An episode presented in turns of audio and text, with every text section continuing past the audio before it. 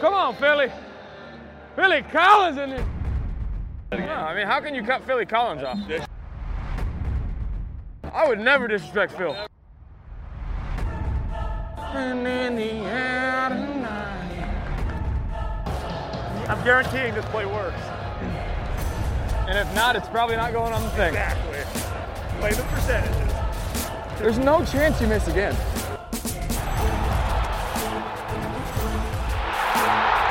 Oh my God.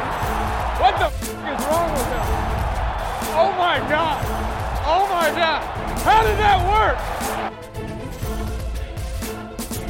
Talking Cleveland Browns football with the best fans in all of SB Nation. You're listening to Straight No Chaser on Dogs by Nature. Now, here's your host with the most, my dad, Thelonious7. When I woke up this morning, I was feeling pretty dangerous. Celebration? And no, I have nothing. You're just going to give the ball away? Apparently, I think I need to just run away. Six. Never down six. Kind of player that when he's on your team, you have no choice but to love him. Six. Woke up feeling dangerous. When I woke up this morning, I was feeling pretty dangerous. I woke up feeling dangerous. When I woke up this morning, I was feeling pretty dangerous. Woke up feeling dangerous. Woke up feeling dangerous. Just stepping in that danger zone. The nigga got the ball. He got your DC. Lean back, thinking like, how did he make that throw? Six. Baker Mayfield ain't no snitch. Yeah, that's right, you. Yeah, you shoulda gave the ball to six. Gave the ball to six. Give the ball to six. Give the ball to six. Give that ball to six. Give the ball to six. That's right, cause he gon' keep you in the mix. You best get a ball to six. Juice gon' listen in. Joku with the G slam. Give the ball to six. Give the ball to six. Give the ball to six. Here's about the six. Duke hit the slip screen. Hollywood looking clean. Here's about the six. Here's about the six. Here's about the six. You bet here's about the six. Holloway, a little stretch. Chubb make a helmet catch. Yeah, here's about the six. Here's about the six.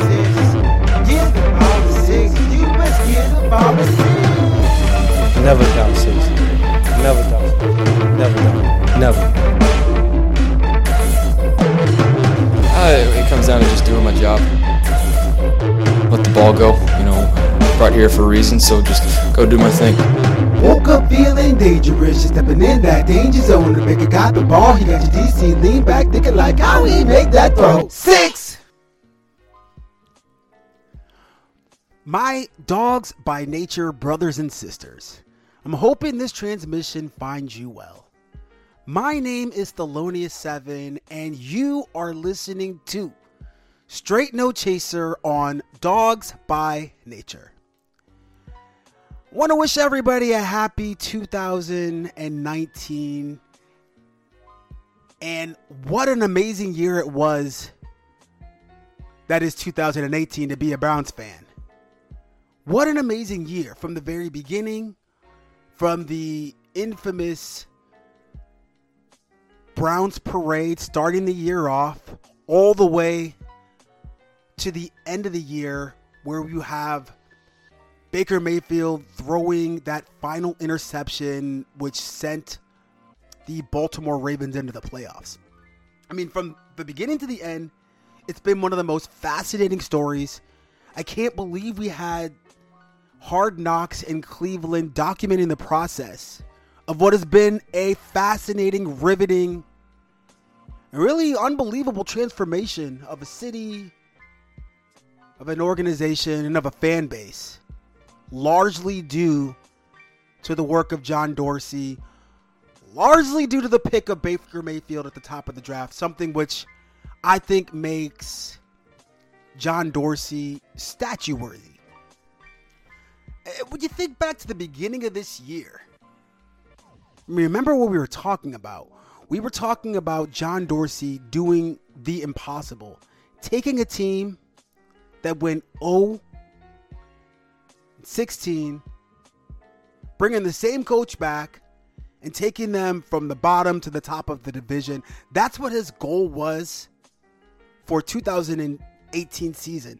And of course, he fell short, which we all feel like it's too bad. But do you realize how close we were? How close this team was to bringing his vision of reality to fruition? It was very close. And in the end, they didn't end up with a winning record, 7-8-1. It's definitely disappointing when you think about it in terms of how close we were to being a playoff team. But also, if you take a few more steps back and think about it, the team was really close to bringing that goal to fruition for John Dorsey and really making an amazing, historic turnaround for 1 year. And I think that really speaks to the importance of the role of GM and the role of John Dorsey for this organization, for this team in general. I was listening a little while ago to someone talking about how there's been a lot of turnover in terms of coaching this offseason, that Black Monday was a really difficult time for the coaches, but that very, very few GMs were, in fact, let go in the cycle. And there's, of course, a lot of different reasons why people have attributed to this fact. But so far as to say that I think that the thing that's important about GMs is that you have stability in the position that the GM is offering to the organization, because this stability just allows for everything else to run way more smoothly. What it does when you have a GM that does their job properly, that assembles these things well, is it just allows everybody else in the organization not to think or to consider or to worry about these facets or these aspects of the operation. You've all been in situations in your job where you want to just focus on the thing that you're doing, the task that you're supposed to be focused on. You want to make sure that your area of expertise for operation is going fine. But at the same time, you can't do it because you're spending huge portions of your day worrying about needless things that don't pertain to what you're supposed to do. You're sitting in front of a copier trying to figure out why the toner button is jammed in for 15, 20 minutes. And in the end, you can't do your job like this. And this is what it is like in an organization where you have GMs changing in and out. Instead of thinking about the thing that you're supposed to think about, you're thinking about something else. Instead of thinking about getting the best game plan to organize your guys in the best way, you're thinking about, what quarterbacks need to be on our team? I'm trying to do the GM's job, and I'm not trying to do the job that I need to do with what I have in front of me. That's really why the GM is an important position, and why I think you should see less fluctuation at this realm. And I think that people are starting to pick up on this. Of course, you want to make sure you have the right guy there, the guy who understands and can evaluate talent properly, and clearly seems like John Dorsey has met the bar in that regard. But in this year, this 2018 season, I was going to go back and look at the top 5 storylines, the ones that I thought were the most interesting, and expose, give a little exposition on some of these pieces, I suppose, talk about them. First and foremost, I want to say that I think that the overlying storyline in this year, while you probably would say that it's Baker Mayfield, and actually I think it might be just Baker Mayfield, but I would say that behind the Baker Mayfield storyline, to me, for the Browns, was probably the most important element that happened this year. I would say that the thing that kept the Browns from actually reaching John Dorsey's hopes or dreams or aspiration was the issue that occurred with Hue Jackson as it related to Jimmy Haslam and John Dorsey, and even DePodesta in some ways from behind the scenes. The offseason parade last year, the parade of futility, some people called it, the parade that Danny Shelton railed against. This parade was about the fans showing their displeasure, their upset, frustration due to the year that it was and the influence that they felt Hue Jackson had. I think the fan base after the 0-16 season lost all confidence, lost all faith in the organizational direction that Hue Jackson had taken the team in. And as a way of showing their displeasure with the way that the organization was going, with the fact that there was going to be no transition or change in the direction of that team, people were frustrated with this. And I think that any normal, any sentient owner would have recognized at this point that when you see the results coming and the win totals being less than what's expected, and you see what the product was in the field in 2017, and it takes a person of extraordinary something to continue to employ a person in this condition, in this situation.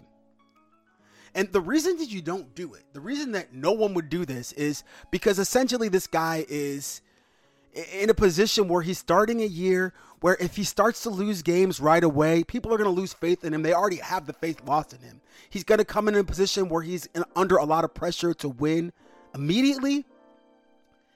And when you put a person in a position where they must think about wins in short terms, this is where they kind of end up making mistakes in the long-term picture as well. This is why when you think about winning these first few games, you think about what you're doing in this short-term sense and not with the sense of what's the best for the team long-term. This is what allows you to invest capital in a bridge quarterback that you think might take you to around 500 at the beginning of the year, rather than put time, energy, focus, and direction into the player you spent the most valuable asset on acquiring. And to me, when you're coaching not to lose, when you're coaching to keep your job in this way, this is really what set up the futility at the first half of the year, in my perspective and in my opinion. The fact that Jimmy Haslam brought back Hue Jackson to begin this year is literally the reason why we did not witness a miracle. And in some ways, I'm sitting back and I'm looking at this, just the story that's been occurring with the Browns over the past few years, particularly as Sashi Brown was in and out of the organization. And I think about the one character kind of behind the scenes who you don't really hear about, or you hear about him from time to time, you know, kind of like some, you know, mythical character who sneaks in, sneaks out. You don't know what he's doing, what's happening. Them. I don't know. Paul DePodesta behind the scenes. I feel like in some ways he's measuring situations almost like in a scientific manner to obtain some kind of it's like you would, for him at the beginning of the situation, to kind of jettison all the talent and just how what's the team like when you have literally no experience and a bunch of rookies and undrafted free agents? How good can this team be? Oh, one win?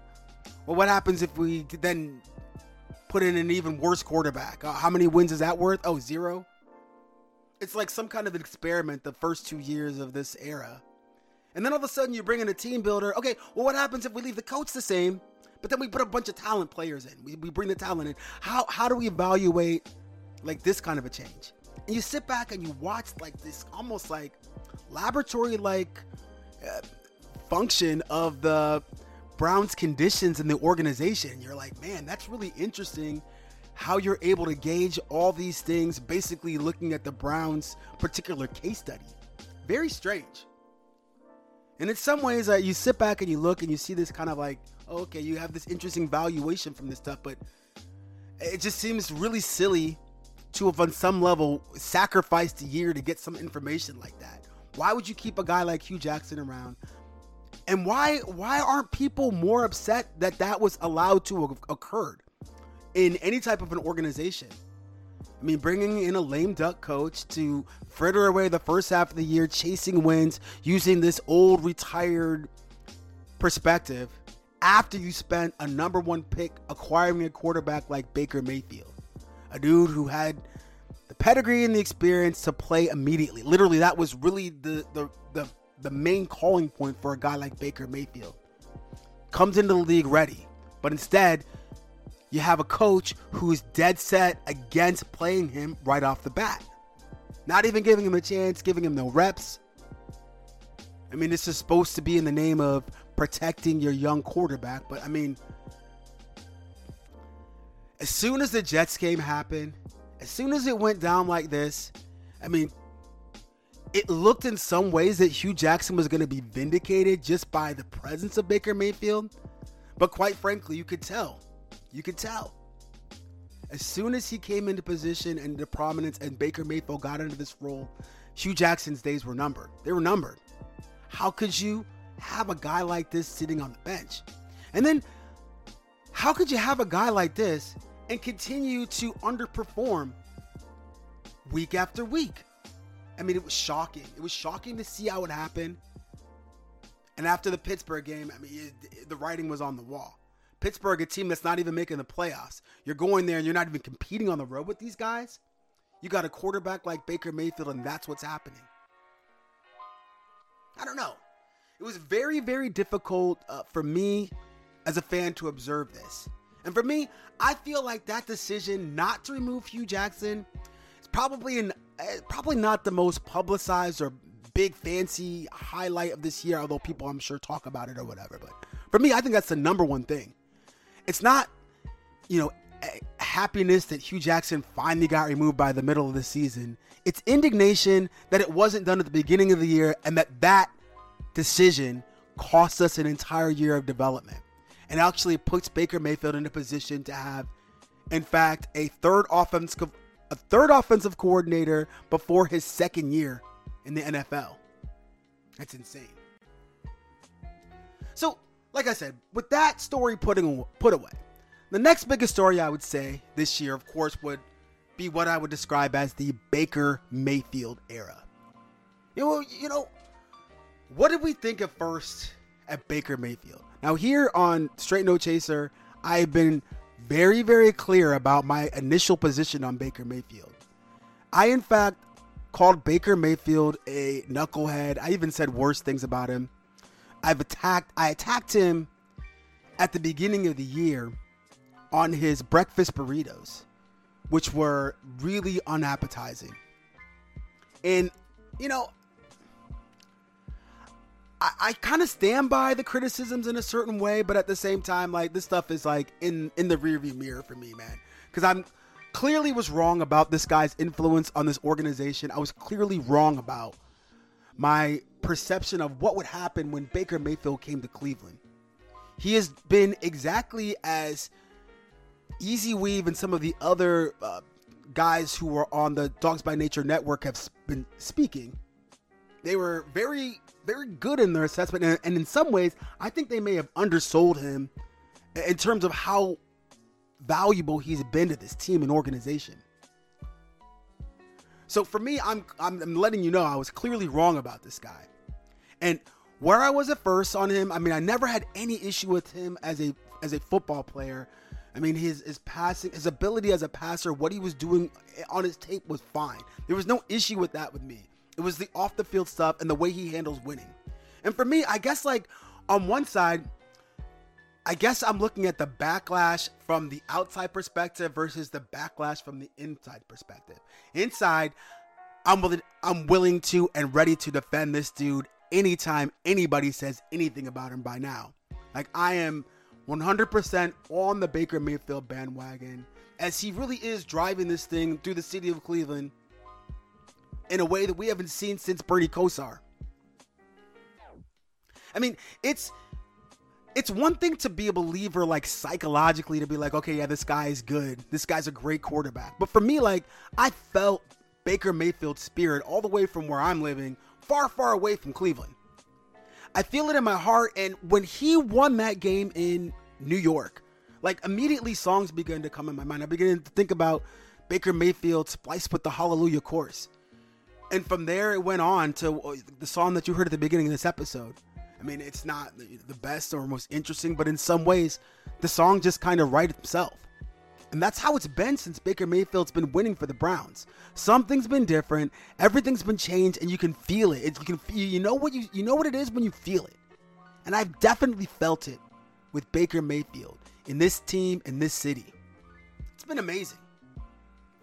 Like I said before, that's the other thing I feel when you have a quarterback, you're willing to sit there and fight for him no matter what you're looking at, no matter what you're seeing, and no matter what's going on around it. And for me, in this last month or so, there's been a ton of backlash with Baker Mayfield, particularly around the Hue Jackson situation. I mean, I've had a show where I sat and talked about it specifically, about how crazy it was that people have been hypercritical of him for saying what he said. And in my opinion, I don't really feel that he's done anything inappropriate as far as, you know, in terms of what's the spirit or the action.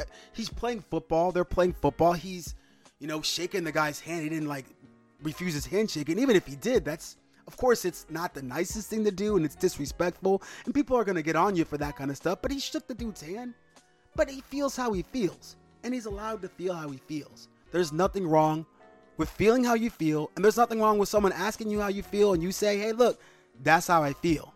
And in some ways, I don't really understand why media members have kind of coalesced around this issue, except for in one way, I guess I can.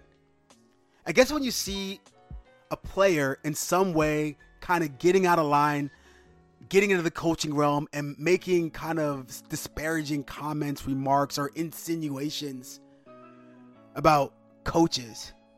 In some way, people kind of feel like this is players stepping out of line. And I kind of feel like this is what's happened with Baker Mayfield here.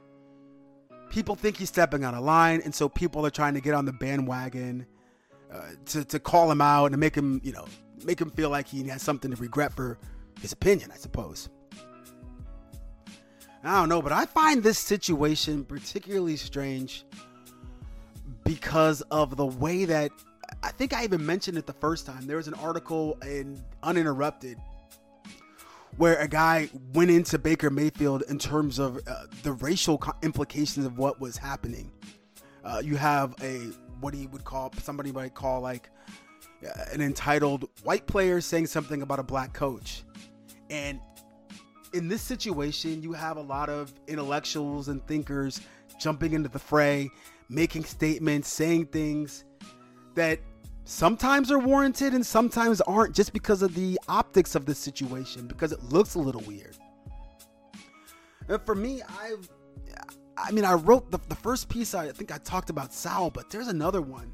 A dude who I used to really have a lot of, you know, one thing I want to be very careful about is we have an anti-political stance here at Dogs by Nature, and I am not one to violate this type of a thing. So I don't want to come off as pushing any type of agenda, just kind of making kind of a philosophical point.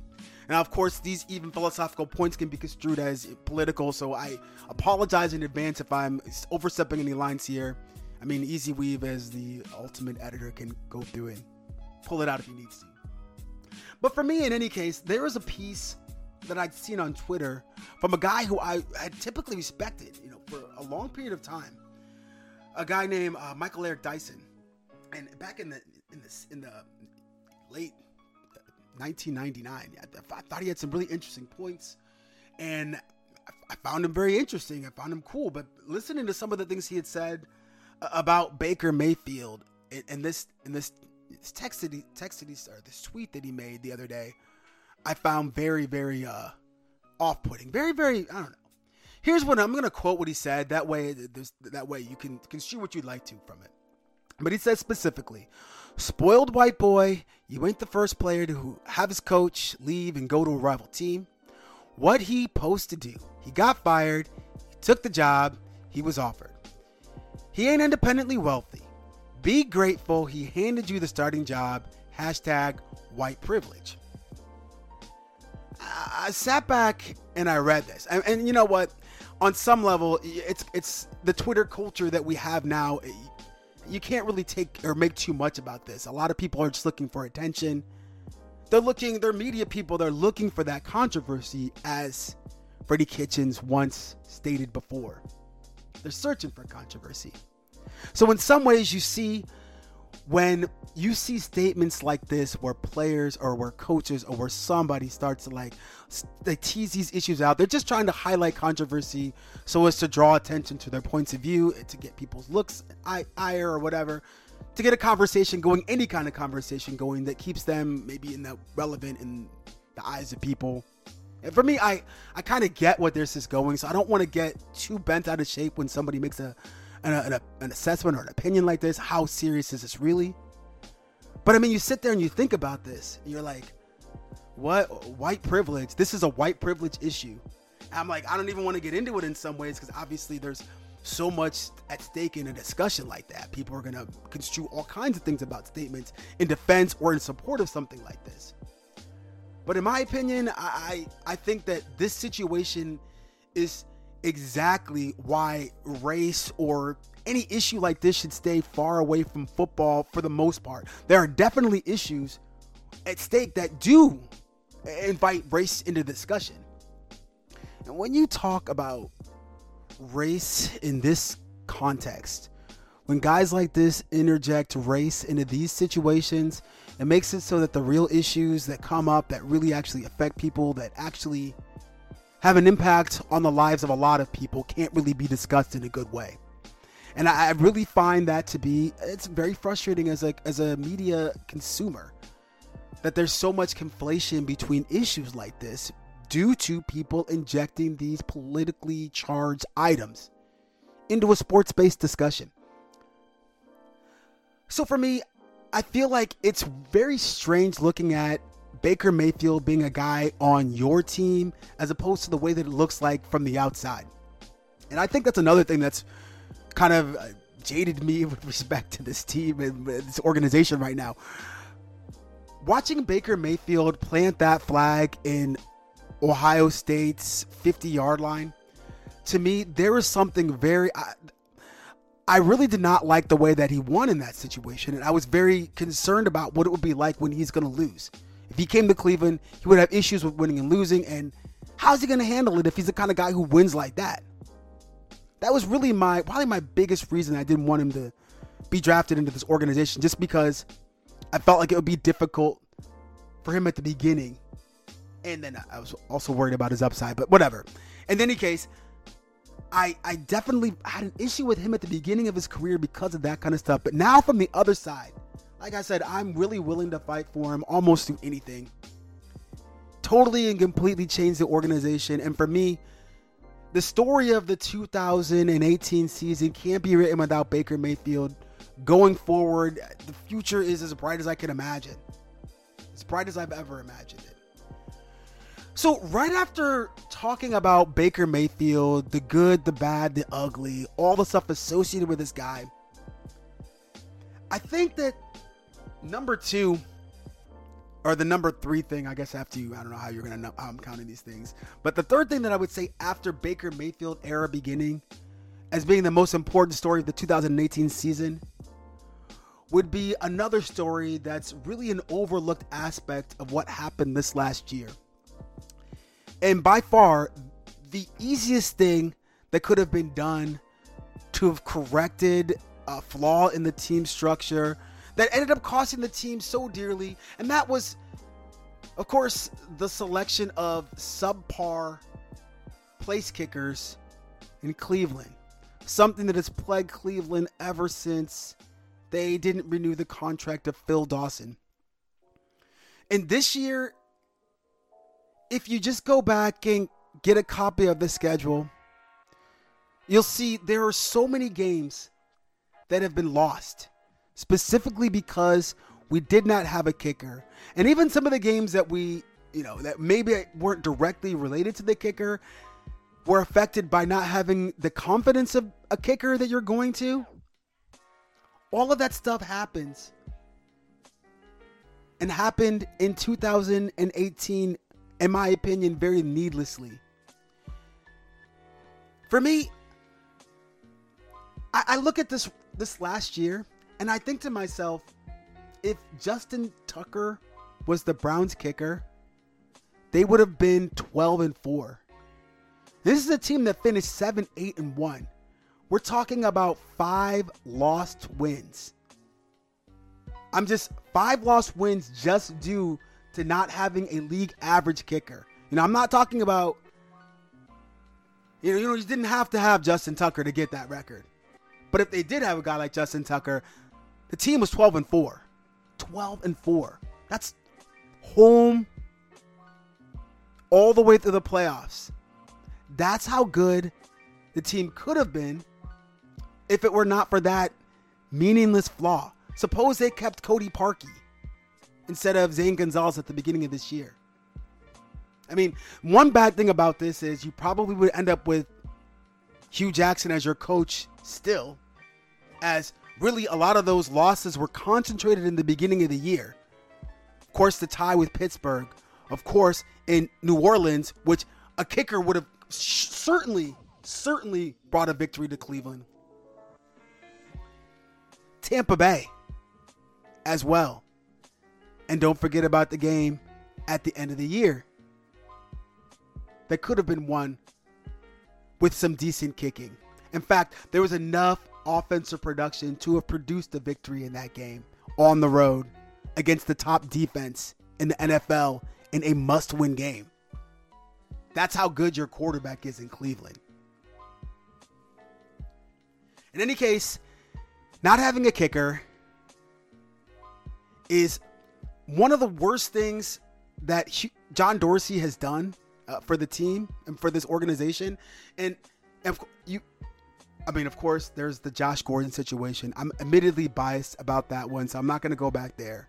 I mean, you also have, of course, spending the top pick of the 3rd round on Tyrod Taylor, which, sometimes I wonder if the worst moves that have been made for the Cleveland Browns this last year were due to Hue Jackson's influence.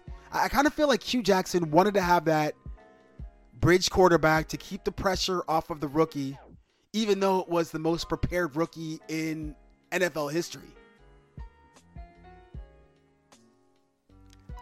I don't know. But clearly, John Dorsey is statue-worthy. I've said it before. I'll say it again. He's statue-worthy because he picked Baker Mayfield at the beginning of this draft, even though it wasn't consensus by any stretch of the imagination. He made a pick of faith, a pick of vision. And like I said, that kind of pick gets you statues. And I think he's earned it. But going forward, you have to ask yourself what's going to happen with Dorsey. Even though you have those positive things that he's done, look at what's coming up in this draft with what's happening. We got lucky pick number 17, but where's the value in this draft? Looks like it's on the defensive side of the ball, which isn't the worst thing. There's a couple of decent wide receivers that might be able to help this team. But when you look at the structure of this team, where the talent is of this team, man, oh man. He can go in a lot of directions in this draft. Right now, for me, I really want to see, like I said last year, a scat back, that neo Eric Metcalf in this draft. Duke Johnson's not going to give you 6 points in the return game. Just not that same kind of threat from anywhere on the field. But just having a guy like that, it's not even his actual value, what he's going to produce, but just that stressor that can cause the mistakes for defenses and special teams. We need a guy like this on the team. The special teams for sure need some kind of lotion or something. I don't know. So after the issue of Baker Mayfield and the kicker being the ridiculously weak link in this organization and team, which cost them the most value, the number 3 thing that I would say was the biggest story of the year was the fact that in the past 2 years, there were 5 first-round picks, and that all 5 of the first round picks in the last 2 years have shown themselves to be cornerstones of this organization. Starting at the top, 2017, I don't know, is it the 2017 draft? Myles Garrett coming into Cleveland and absolutely being a dominant force for this organization. After Myles Garrett, you have additionally Jabril Peppers and David Njoku, who at first, had some growing pains, let's be honest. But oh my goodness, Peppers at the end of that Denver game, showing himself to be a man. And you know what I really love about Jabril Peppers? I mean, I know we came from a university that I'm not really supposed to be talking about, but that whole thing where he got accosted in a CVS by somebody, you know, trying to say whatever about him. What he did after that, what he did after that interview came out, shutting everybody up and doing what he's supposed to do on the football field. I can't say enough for a guy who does that. And it's something that, like, I mean, people see and people notice it, but for me, I deeply appreciate players who go out and deliver after they put the chips down on the table like that. And I appreciate the work of Jabril Peppers this year. I also look at the work that David Njoku has done this year as well. Coming into this year, he had the issues with drops, but in training camp, I remember being very, very high. I said so many positive things about that guy just because of how much better he was moving and how much more natural he felt in the position. Of course, the drops were still there, and I don't know how much work he did in the jugs machines during the year, but by the end of the year, he was a much more reliable target. And really, a tight end like Njoku is going to be effective to the degree he's like a reliable target, like that guy over the middle who you throw the ball to on 3rd and 8, who's going to make the catch every time. I mean, he was dropping passes earlier in his career. You're like, how? I mean, of course, he can break you down for a big play from time to time, but how valuable is this guy really if he can't make that catch on 3rd and 8 to keep the drive alive? Well, now by the end of this year, you see that Njoku is developing into that guy who's being in that role, playing that role for the Browns, and making vital, critical catches where last year he was the one who's dropping the ones who could seal games for them. Those same critical plays. So for me, looking at the fact that you have in 2017, Njoku, Peppers, and Garrett, and in 2018, also the pick of Denzel Ward on your defense is a cornerstone and a Pro Bowl player, along with Myles Garrett. And there's no more awesome news for the Browns and the Browns' future than this. No more awesome news than this. I guess the next most important story I would say was Nick Chubb as a legitimate phenomenon. Nick Chubb came into the Browns, I mean, obviously being known for that serious injury he incurred playing at Georgia. I mean, after starting off his career being unbelievable as a freshman with ridiculous sick levels of production, going down with injury, coming back and, you know, being very productive in his last games as a college player at Bulldogs area, UGA. In any case, comes to the NFL, sits behind Carlos Hyde. So for me, that's something that's really worth revisiting. I want to go back and talk about this for a second. There's an issue, of course, where Carlos Hyde was getting a lot of work. He was actually, in my opinion, not having a very bad time with production. He was doing basically what people expected him to do. His pass protection was probably better than Chubb's at the beginning of the year. But he was getting high workload numbers in terms of carries. And while at the same time, Chubb was ripping off huge game-breaking runs and not seeing the field at all. It was a very puzzling, head-scratching thing. And when it was questioned, it seemed like there was never any positive answer for it. It seemed like it's still the same reasons, the same players getting the same calls. And I found that to be a really curious situation because really, I think the game before he was out and they shipped him off to Jacksonville. The game before this, I don't feel like he had a bad game. I felt like he was fine. Of course, the Browns had a loss. And I felt like the week after, the Browns could have really used him in a very critical goal line situation where I feel like he was a better option in that kind of a spot. One thing I like about Chubb is Chubb really has the ability to break off huge runs that really Hyde had no prayer of doing. But the thing about Chubb is he also could lose yards and have negative plays in a way that Hyde never didn't usually get as much of. I mean, Hyde might get you 2-3 yards on the play more consistently than Chubb, but of course Chubb gives you the threat of a home run ball, and it long term you want to feed a guy with that home run threat, a legitimate home run threat like this guy. But at the same time, that doesn't mean that you don't have a role or a place for a guy like Carlos Hyde. And I that's why I'm kind of a little sad that they didn't find a way to better marshal or utilize that talent. Still, to this point, I'm a little bit upset about the move with Hyde. Not that it's not even an Ohio State thing. I just feel like it was a kind of a strategic mistake in terms of, but you know, there was a lot of stuff going on around that time, and I don't really pretend to know all the influences of this type of a decision coming into play in Cleveland. So I don't really understand it all, but to me, it seemed like kind of a needless kind of a play. At the same time, getting John Dorsey a 5th round pick for the next year's draft isn't nothing. John Dorsey has produced some interesting players at this level, namely Jannard Avery.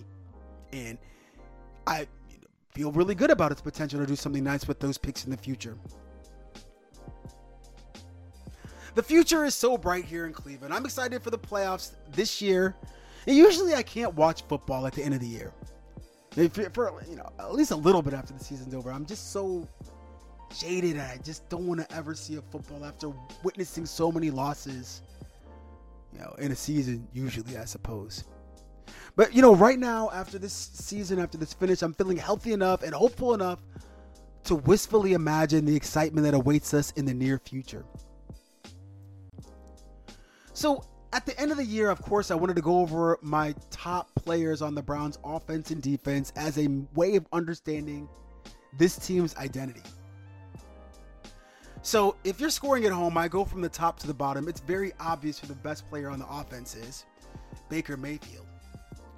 Number 2, we have Nick Chubb, who I think has shown himself to be an exceptional running back, a player who I think that going into next year, they're going to have to utilize a little bit more in the passing game. But who I feel is definitely the player of consequence to deal with on this offense in terms of an offensive weapon.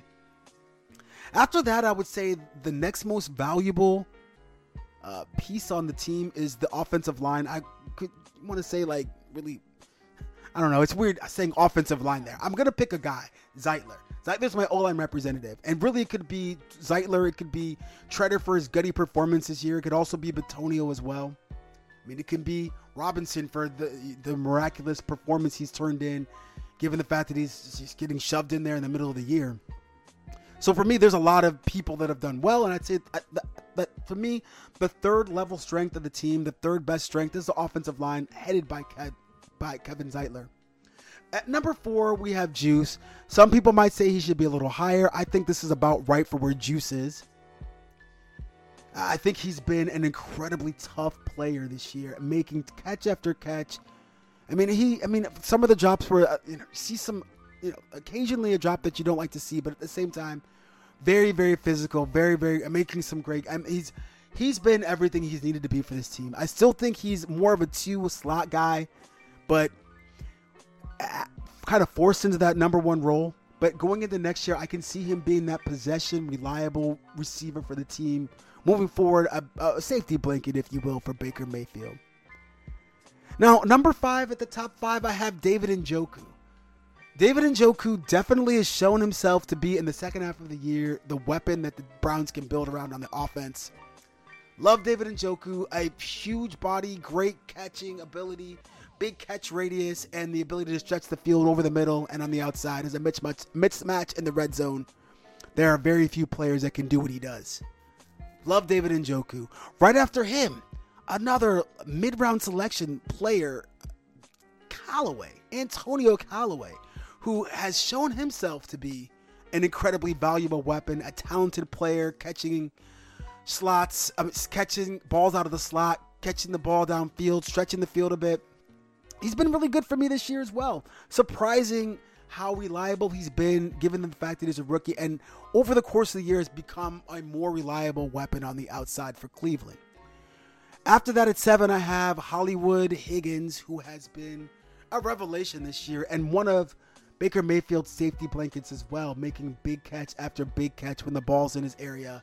He just finds a way to come down with the ball. Such a reliable guy. Not the fastest of receivers, but definitely one of the most useful and reliable guys on the organization and the Browns. Surprisingly, I have Perryman at 8 in front of Duke Johnson. Fells and DeVal rounding out the top 11 in the Browns. So you can see the Browns' future has a lot of first, second, third-year players littering it all the way through. Perryman, a young guy with great speed as well.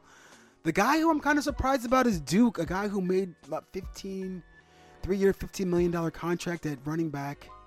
Really not living up to the production that his contract seems to have indicated he might be able to produce for the team. So you're a little worried about what's happening with Duke Johnson moving forward.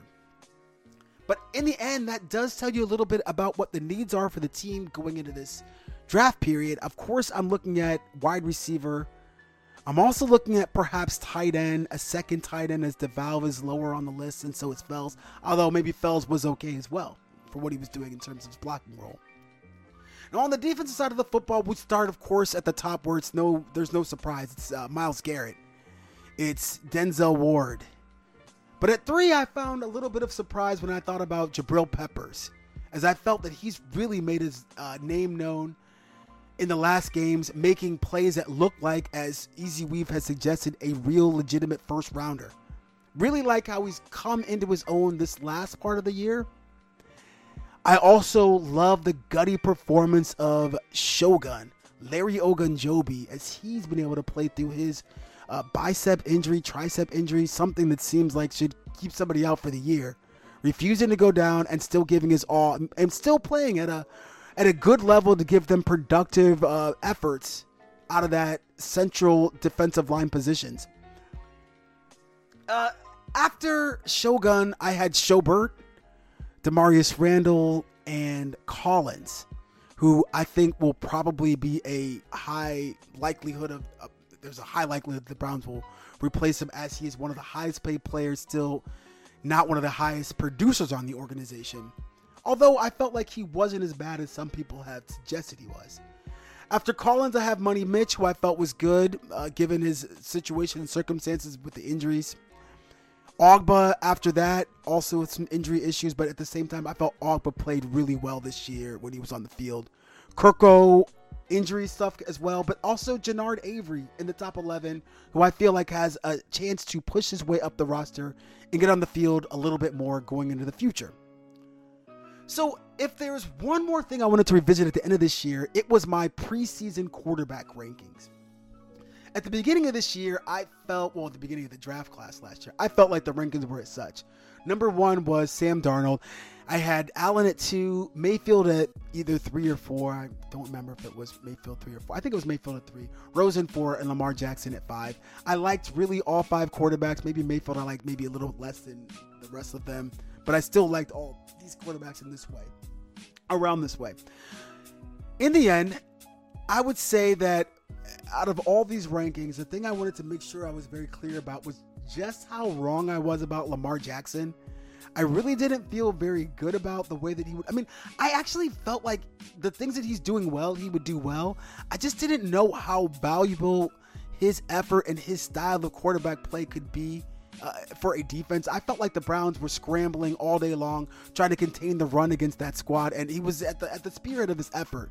And for me, I felt like he was way more effective than I thought he would be, and I feel like over the next year or two, as he develops his passing acumen, he could just be a terror for the AFC North. And there's a couple of things holding him back. I think he has a little bit of talent concerns around him, but over the next couple of years, as this team begins to get some more talent in place to build around him, you kind of get scared about what's happening with those dirty birds over there, man. I can't really deal with that. That's kind of sad. I want to make sure that I was very clear about my feelings about that. To me, he's not, better than the guy that we got.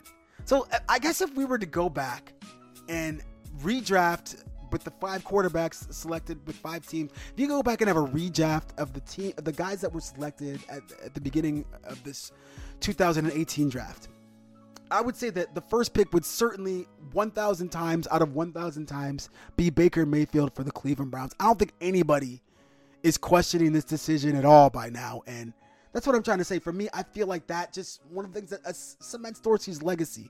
What an amazing pick that was, given the state of the national media's attention, how people were feeling about that pick. To pick this guy and to be as right as he was, it's unbelievable for Dorsey, for me. Number 2, is where it gets interesting. I think if I was the Jets and I could go back, I don't think I would take Darnold. I think I would take Josh Allen. And it's very funny to say this, but why somebody doesn't take maybe Lamar Jackson in this space. But for me, I think that Josh Allen has been the guy who is, you can see that over the next couple of years, as he begins to get, the game starts to slow down for him. And the thing about the NFL is it's a quarterback-driven league, and you have a quarterback who is a monster and can stand tall, and nobody can hit him, you know? And he can run through people. He can run through secondary players. And he's just been a terror with the ball in his hands. But at the same time, he can sit back and push the ball downfield to an amazing degree. And once he gets a couple of wide receivers that are accustomed to him and what he does, after he gets some talent, he can put the ball literally anywhere on the field. It's just a matter of time until that guy develops into one of the top 5 or 6 best weapons in the league. There's just not guys who have that physical skill set. Now, certainly I could be wrong about this, and maybe in 2 more years, you're going to be like, oh my, how did this guy regress the way that he did after the year that he had as a rookie? And it's very possible you could say that about Mayfield, Darnold, Jackson, anybody, any of these guys you could say that stuff about. So for real, part of the evaluation is that it should be a longer 3-year evaluation. And you don't want to say too much about it until people have a chance to break down what they do well and what they don't do well and scheme against that stuff. So for me, you can't say anything yet, but I think right now, if it was done again, I think that Josh Allen should be the pick in New York, and they might not be so keen about that. If not Allen, maybe a guy like Lamar Jackson, who could make them a little more dangerous team, especially with a defense like that, right? With a defense like that, you need a quarterback that's not going to turn the ball over as much. That's really why I think it works so much in Buffalo as well with Jackson. After that, I would say the next quarterback to go would be Lamar Jackson. Lamar Jackson in Buffalo would be a great fit, especially with the defense, for the same reasons that Allen's a good fit in Buffalo now. After that, you would say that the Cardinals probably would have ended up with Darnold, which is not the worst pick for the Cardinals. And I feel like Darnold probably would have been a better fit there than Rosen. Who knows what's going to happen there long term, but that team as an organization, top to bottom, has got a lot of difficult issues. So I can't really get too bent out of shape either way about Rosen. But for me, that would be the last guy picked. That's the guy that I think would be the one that people were, you know, the least excited about his future and his prospects, especially in that organization, which seems a bit rough. But as far as us in Cleveland, it's wheels up, man. It's lights are on. We're ready to go. It's ready to happen for this next year. I'm looking so forward to getting into this offseason, to seeing the rest of this playoffs, of course, but to getting into the offseason and seeing what players are available to improve the Browns, seeing what players are available in the league at large, and getting ready for the chance of the 2019 season being the season that we remember for a long time in Cleveland.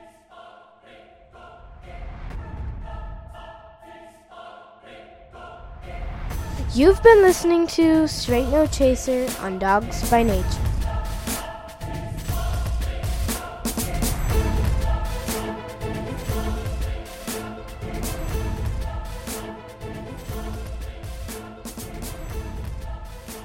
Hello, I'm Ashley Carmen. I'm Caitlin Tiffany. We're the hosts of Why'd You Push That Button, The Verge's show about all the choices technology forces us to make. We're back for season 3, talking about questions like, why do you delete your tweets? And why do you type in lowercase letters that make you seem like a serial killer? And why are you on an exclusive dating app? You're not that special.